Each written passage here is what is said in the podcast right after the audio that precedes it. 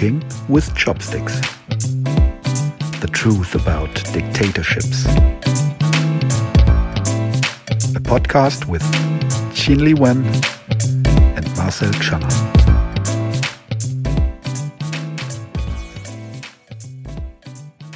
I want to talk to you about Peng Shuai, the case of Peng Shuai. You are an, uh, a feminist and an activist, female feminist activism. That sounds so negative, actually. First of all, no. First of all, why do you think feminist activist is negative?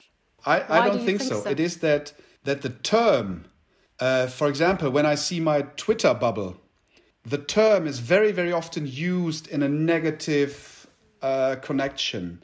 Yeah, that's very so, telling, right? Yeah, exactly. So people who don't like it, they refer to female activism. Every feminist, every woman who want to speak out their mind truly, they will get this. They they get it. And they have to hide their thoughts. They have to pretend that they don't mind about lots of terrible things that they have to face every day, uh, terrible shit they have to eat every day uh, otherwise, they would be accused of being a feminist activist. And feminism, feminist, these words have been scandalized, vilified by the society. I mean, that's how patriarchy is. They hate us. Yeah. They don't want women to speak their mind. They hate women speaking their mind and demanding their right. And that's why they vilify this word. But I'm very proudly wearing this badge, to be very honest. I mean, I didn't do this until four years ago when China's Me Too movement started, and I realized that how many other women are feeling exactly the same, and how long this anger has been there, and wanting to find its way out. And there you see in Peng Shuai's case that even a world champion, a strong woman, so resourceful, so famous, would still be subject to coerced sex by a national leader in China and also be emotionally abused. Well, there's there's so much stuff in it. There's so much stuff in it. You know, first of all, just to to to give people an idea, uh, and as as you know, I'm a former sports journalist. So, according to my knowledge, Peng Shuai is not a world champion. She is a she is a professional tennis player. She was former number one in doubles competition and she won in doubles twice a Grand Slam tournament, and one of them was Wimbledon, so the greatest tournament of them all, but never a world champion. Just to just to go strict to the protocol, no. But to be honest, I wasn't that surprised that a tennis professional had an affair with a vice premier because Peng Shuai is a, is a role model and she's successful. She brings glory to the country that gives her access to these elites in politics if you represent the country this way. And on the other hand, Chinese officials actually compete with each other about about having having girlfriends and who has more and who's more pretty. So the constellation itself wasn't too surprising. What was your first impression? You mentioned about the history, uh, about not history, but you mentioned about the common phenomenon of Chinese officials from the highest level in Zhongnanhai to the local level. And I have the same, even more knowledge about the corruption in this the official circle in which they use women as trophy, as uh, trading objects for higher power. Like in Lai Changxing's case, Lai Changxing used to be a very powerful businessman in Xiamen city. Uh, he was convicted of smuggling. Uh, he escaped to uh, Canada in the yeah, 1990s or early 2000. And then he later returned to China. And one of the specific showcase of his corrupting the Communist Party officials in Xiamen is that he has a building specially built for the entertainment of the local officials. For a period of time, Chinese officials were organized to visit this villa to learn how he corrupt these officials, giving them good food and everything, and pretty girls as, you know, a kind of tribute, as a sacrifice to their pleasure. And that happened ever since Communist Party was founded, somehow gained momentum. That was in the 1930s already. That Communist Party was still fighting as a guerrilla army. But the leaders at that time, starting from Mao Zedong, whenever they see some women, there were young women who were running away from their families to join this revolution at that time. They were many of them were like Jiang Qing, like Mao's later wife, the third wife, uh, was a former actress from Shanghai, and then there were other college girls who also went to join the revolution in Yan'an, where the Communist Army was based and they were also selected by the leaders at that time. And there were many stories I've read since I was a child, um, reading these memoirs. They were openly published in the memoir of these officials or people who were close to the officials within China, telling about the, like, for example, one general just spotted some young girl in Yan'an who actually came from Shanghai, and then he was quite into it, but but he's an old guy, so the girl didn't want to marry him. And then the party's um, how to say organizational staff would go to this girl and persuade her persuade to accept her, this course. courtship. Persuasion is uh, is an art, isn't it? And, and sometimes it can be really, really long persuasion process. And you can imagine what kind of resistance is possible. So ever since then, this was nothing strange. This was quite common. And so when Mao Zedong in 1950s also, after he, you know, after the 1949 founding of PRC, he became, of course, engaged in another round of power struggle within the party. One of the entertainment he had at that time, simply to pacify himself, get himself some fun, because as a dictator, of course, you get very lonely lots of times. And so he organized regularly a dancing party for himself, and of course, other old cadre will join. And this kind of uh, dancing party has been recorded in numerous memoirs of different people who who participated in it, and all these girls they were like maybe 18 years old and above, uh, between 18 to 20 or something like that, 20 something.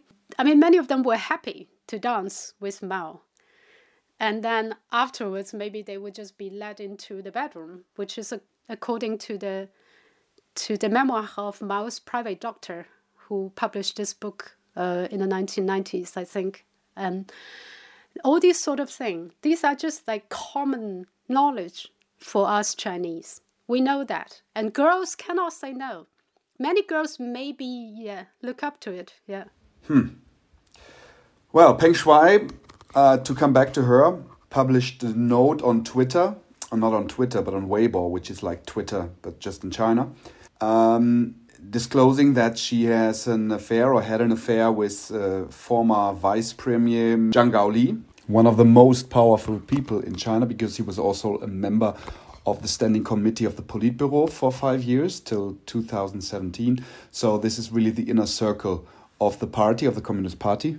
And uh, she blamed him or she accused him of actually, um, she didn't use the word, I don't know, did she use the word raping in Chinese? She used coerced forced 他逼我发生性关系, which means that it forced me to have sex. Okay, so what happened then? It took a few minutes and the post was gone, but by screenshots, of course, it was very quickly. It was uh, circulating worldwide, and well, ever since, uh, well, at least for more than two weeks, Peng Shuai was gone. She disappeared, and nobody knew apparently nobody, I mean, some people knew. We didn't know, the rest of the world didn't know where is she. And uh, then the tennis circuit, so the WTA tour, the World Tennis Association and stuff, started to ask questions. Her her um, her sportsmates uh, from all over the world started questions. Where's Peng Shuai? Then some state-owned media published videos and photos that looked very staged and showed Peng Shuai in apparently day by day activities like attending a dinner, uh, like uh, visiting a tournament of, uh, of youth players.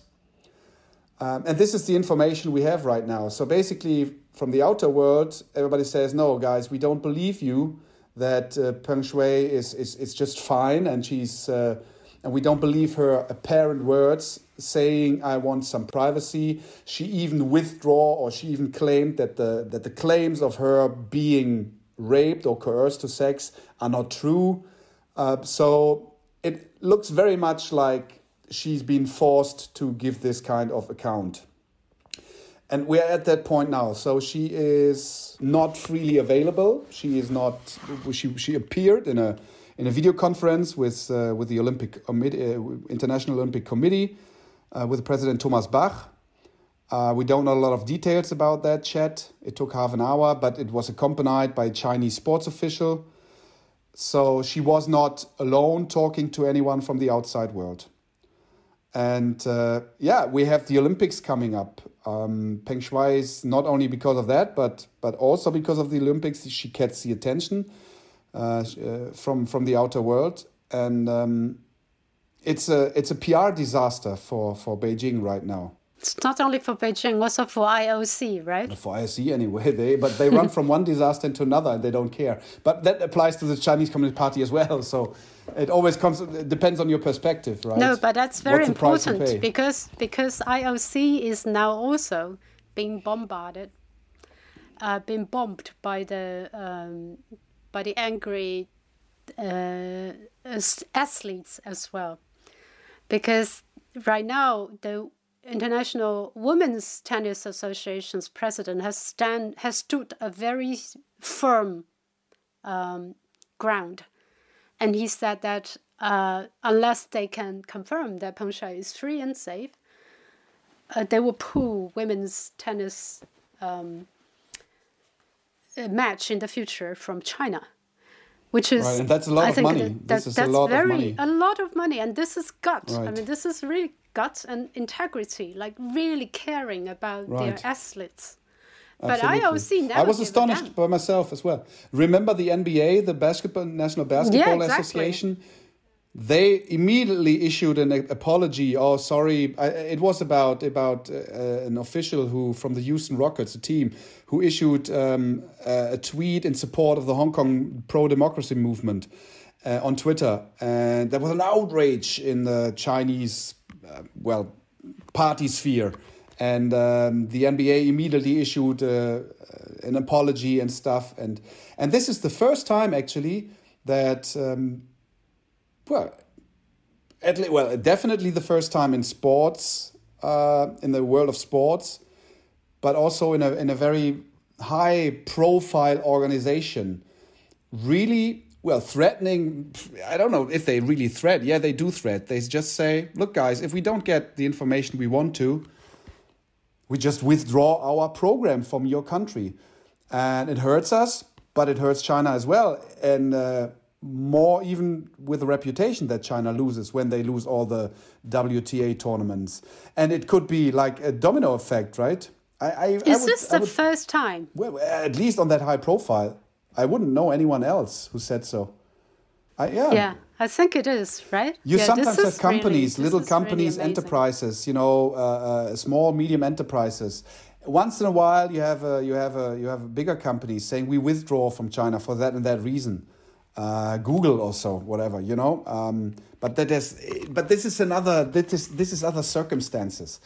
But a company really saying we are not happy with the human rights situation in China, and this is basically the meta, the meta level of, of the of the thing is not. It's of course about Peng Shuai, but it's about the meta level that, that the WTA says there is an athlete and we don't know about her. You've you've taken her away.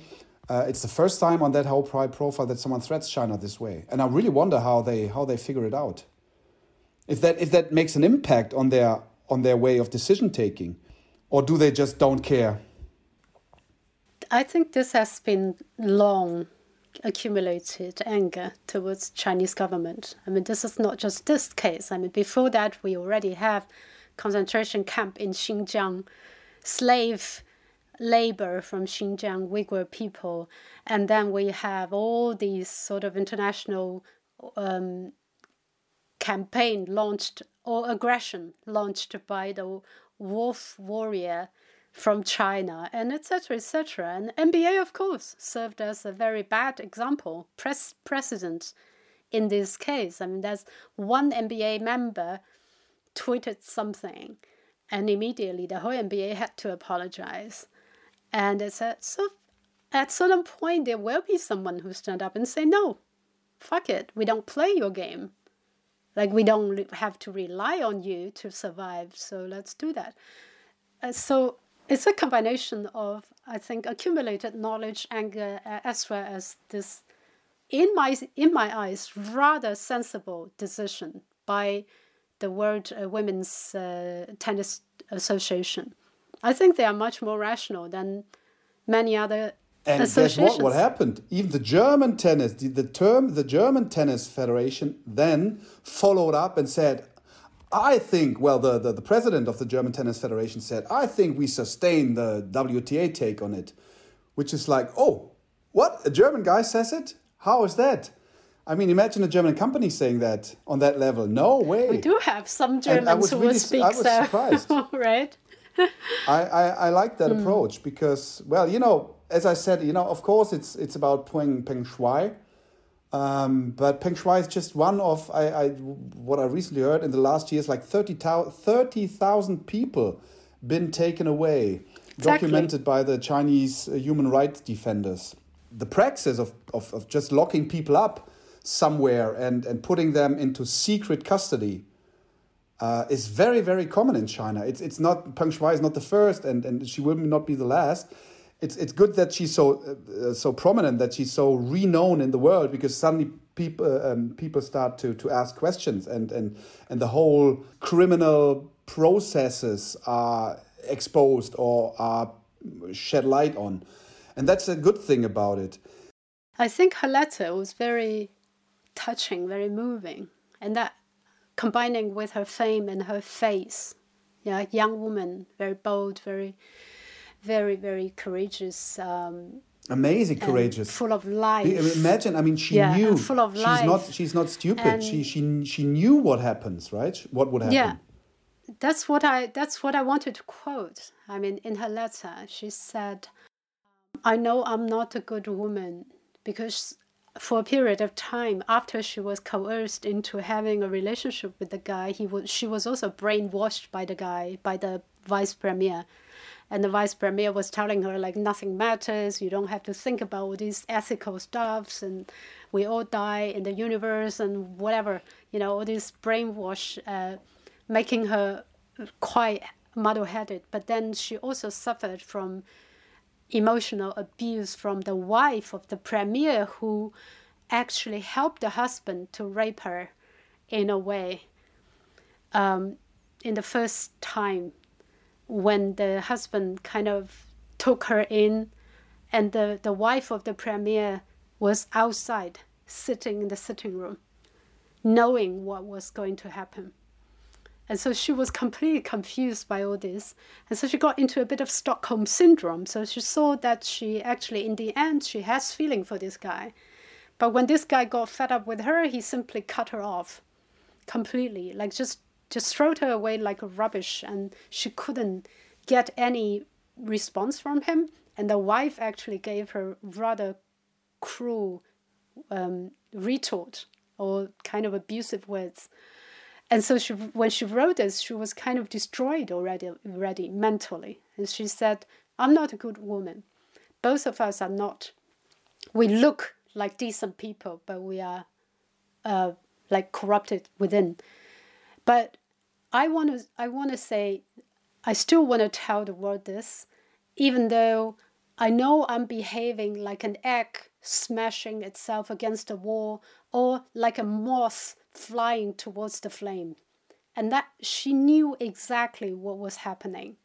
And imagine the kind of the kind of emotions behind this.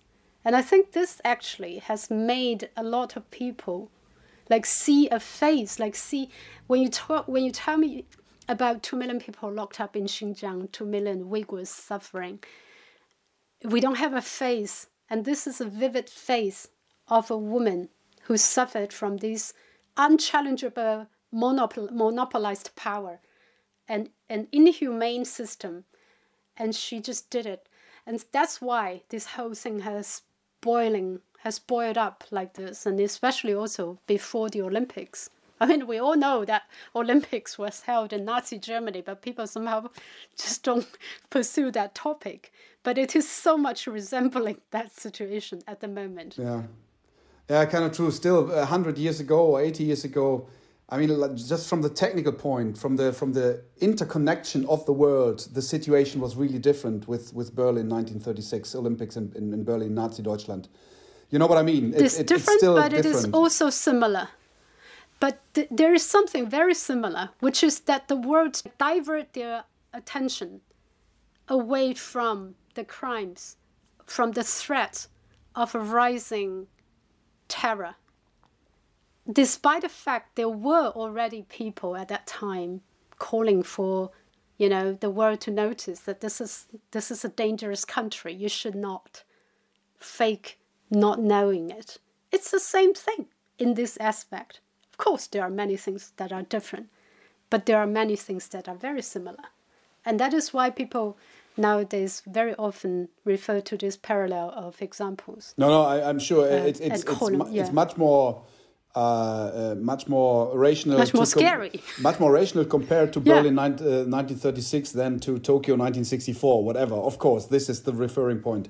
No, uh, the reference. No, no doubt about it.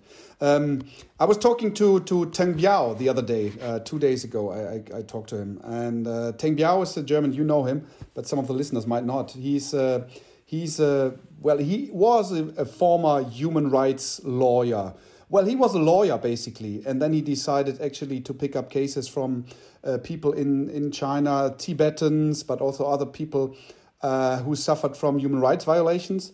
And uh, he ended up in this kind of jail as well. Jail. It's not jail. In this kind of detention uh, for seventy days. Hmm, yeah. And and he told me. I asked him. I asked him, what is Peng Shuai going through right now?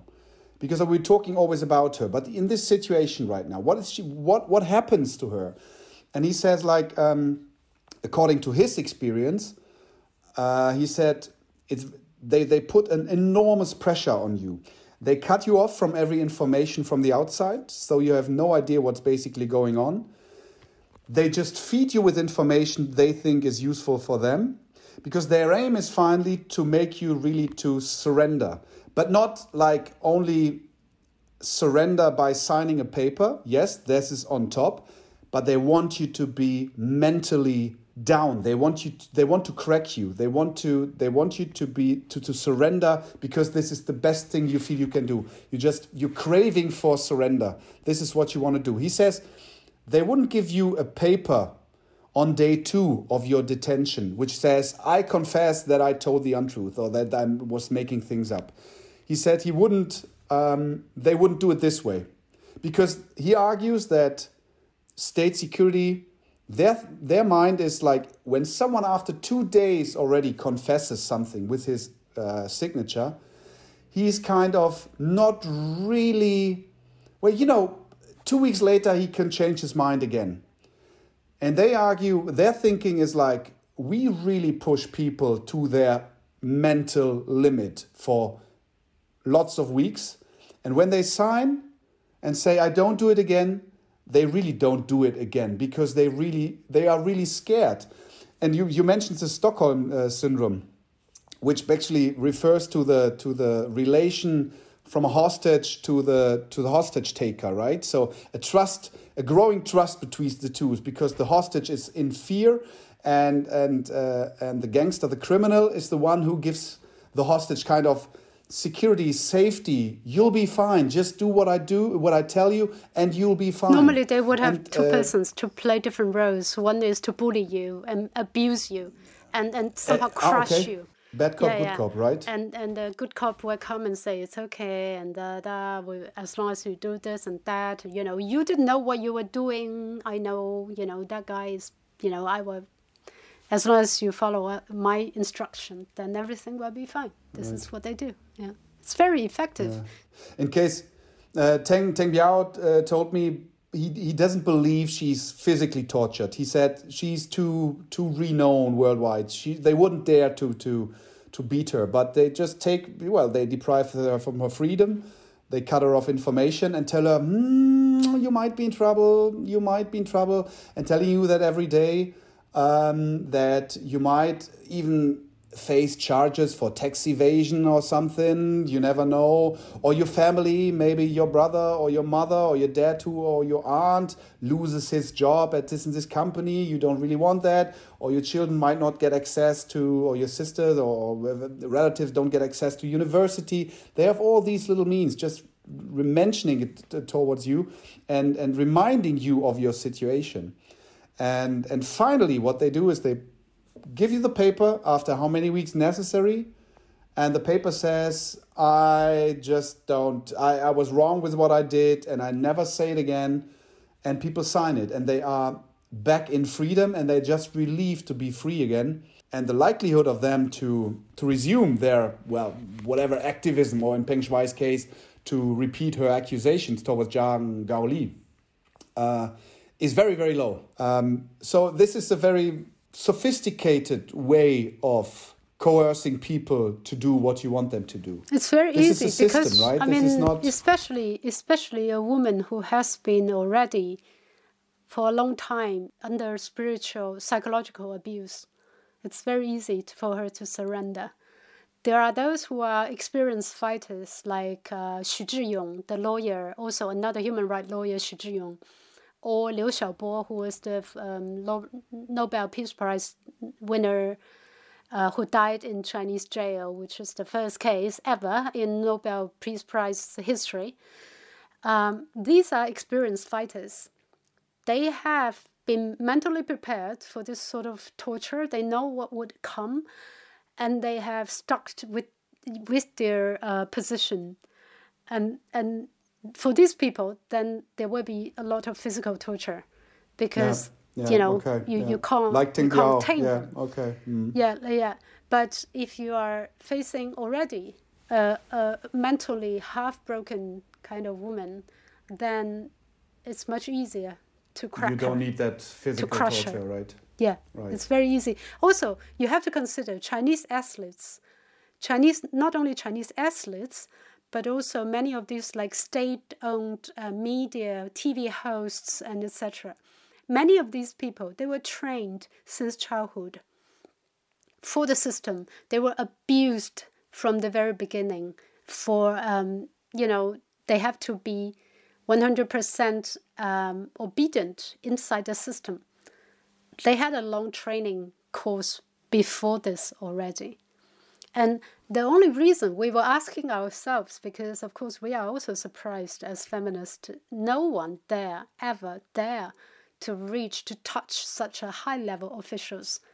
Not they girls don't even dare to come out come forward to tell stories about their if if a local official, county level official, they could they could just crush you like that.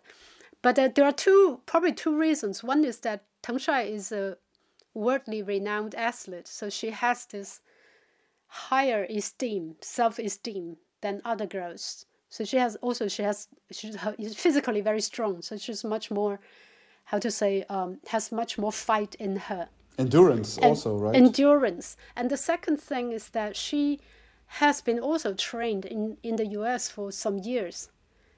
So probably there was some kind of um, a comparison of the two different systems, how it, it trained. That's what I get.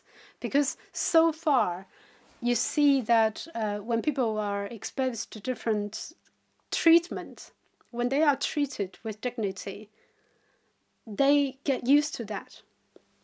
Then they, they no longer feel, I mean, they, even though they were growing, growing up in environments um, that is quite abusive and very suppressive, and highly authoritarian.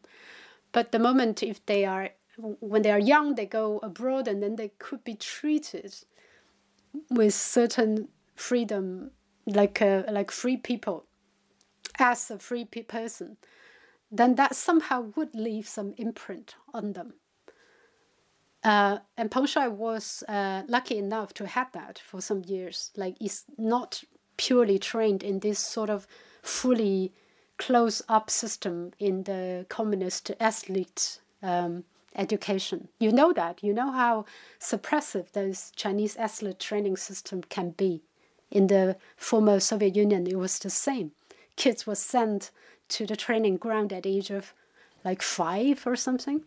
You're an asset for the state, yeah, right? You're an this asset is what for you the are. state. You are abused yeah. spiritually, maybe even physically, just to win the medal for the for the country.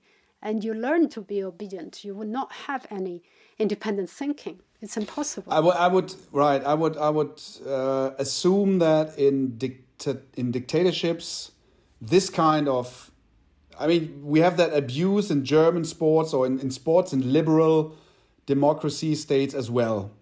But I think that the likelihood that this this strength and this this discipline and this uh, well this uh, embodiment of of an asset for the state is very very uh, distinctive in dictatorships because they have another strategy to display their their reputation worldwide, right?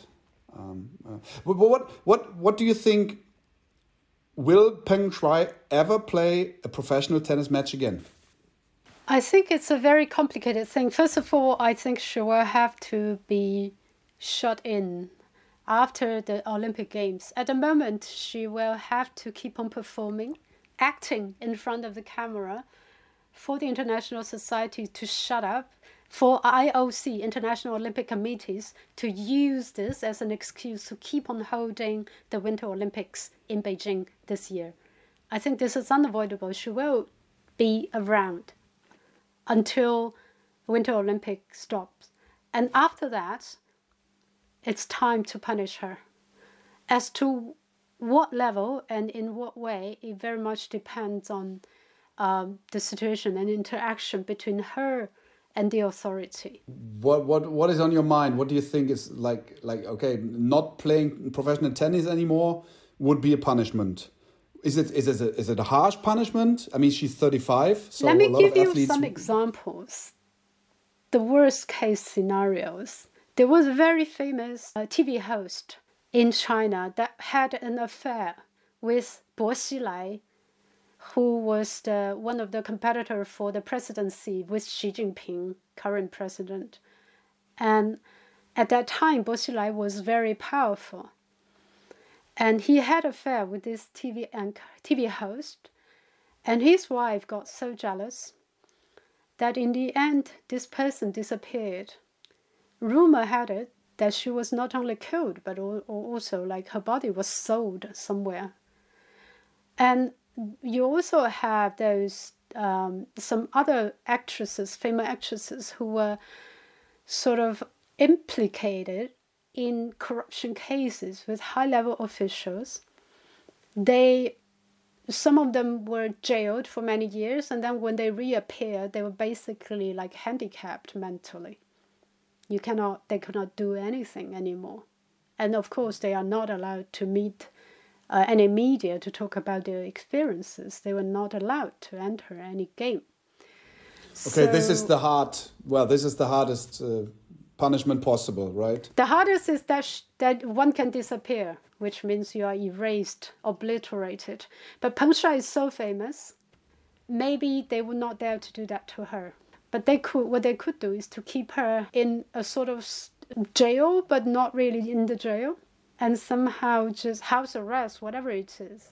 Just set her in pure isolation, and then mentally she would not be fit anymore after a while. What happens with Zhang, with with Zhang Gaoli? Oh, who cares? I mean, he's like, I mean, all of them. You know, basically all of them, well, all of them. But but I mean, very likely there will be a lot of officials doing the same things he's doing.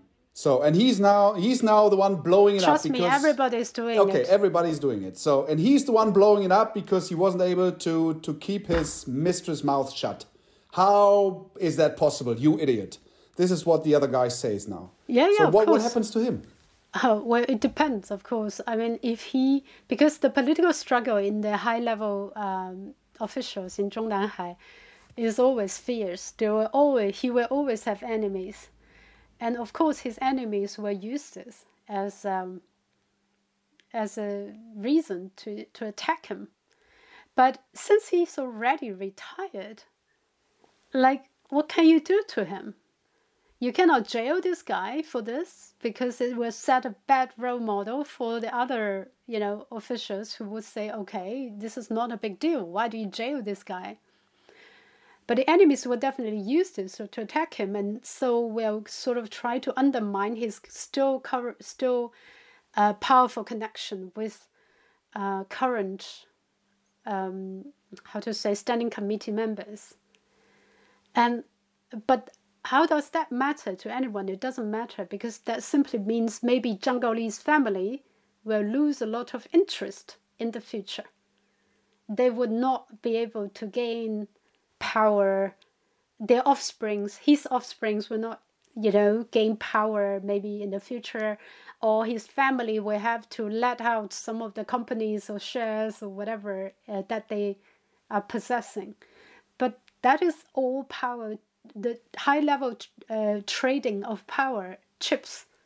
And it has nothing to do with the whole system stability or international society's concern it's just one guy, you know, gonna lose some chips on his table. So we don't need to worry about Zhang Gaoli. Oh, that really relieved me. To why would we? Oh. I mean, why would we?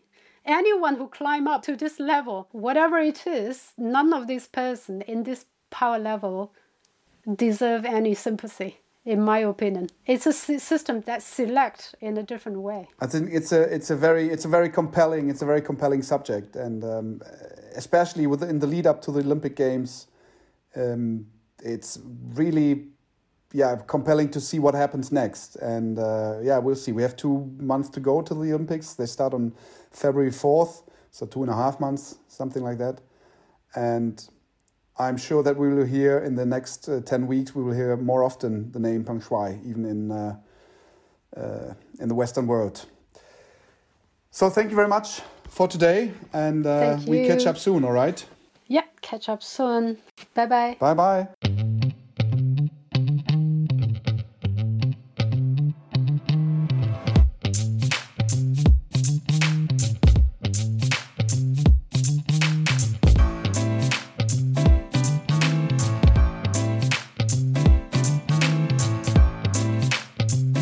Poking with chopsticks.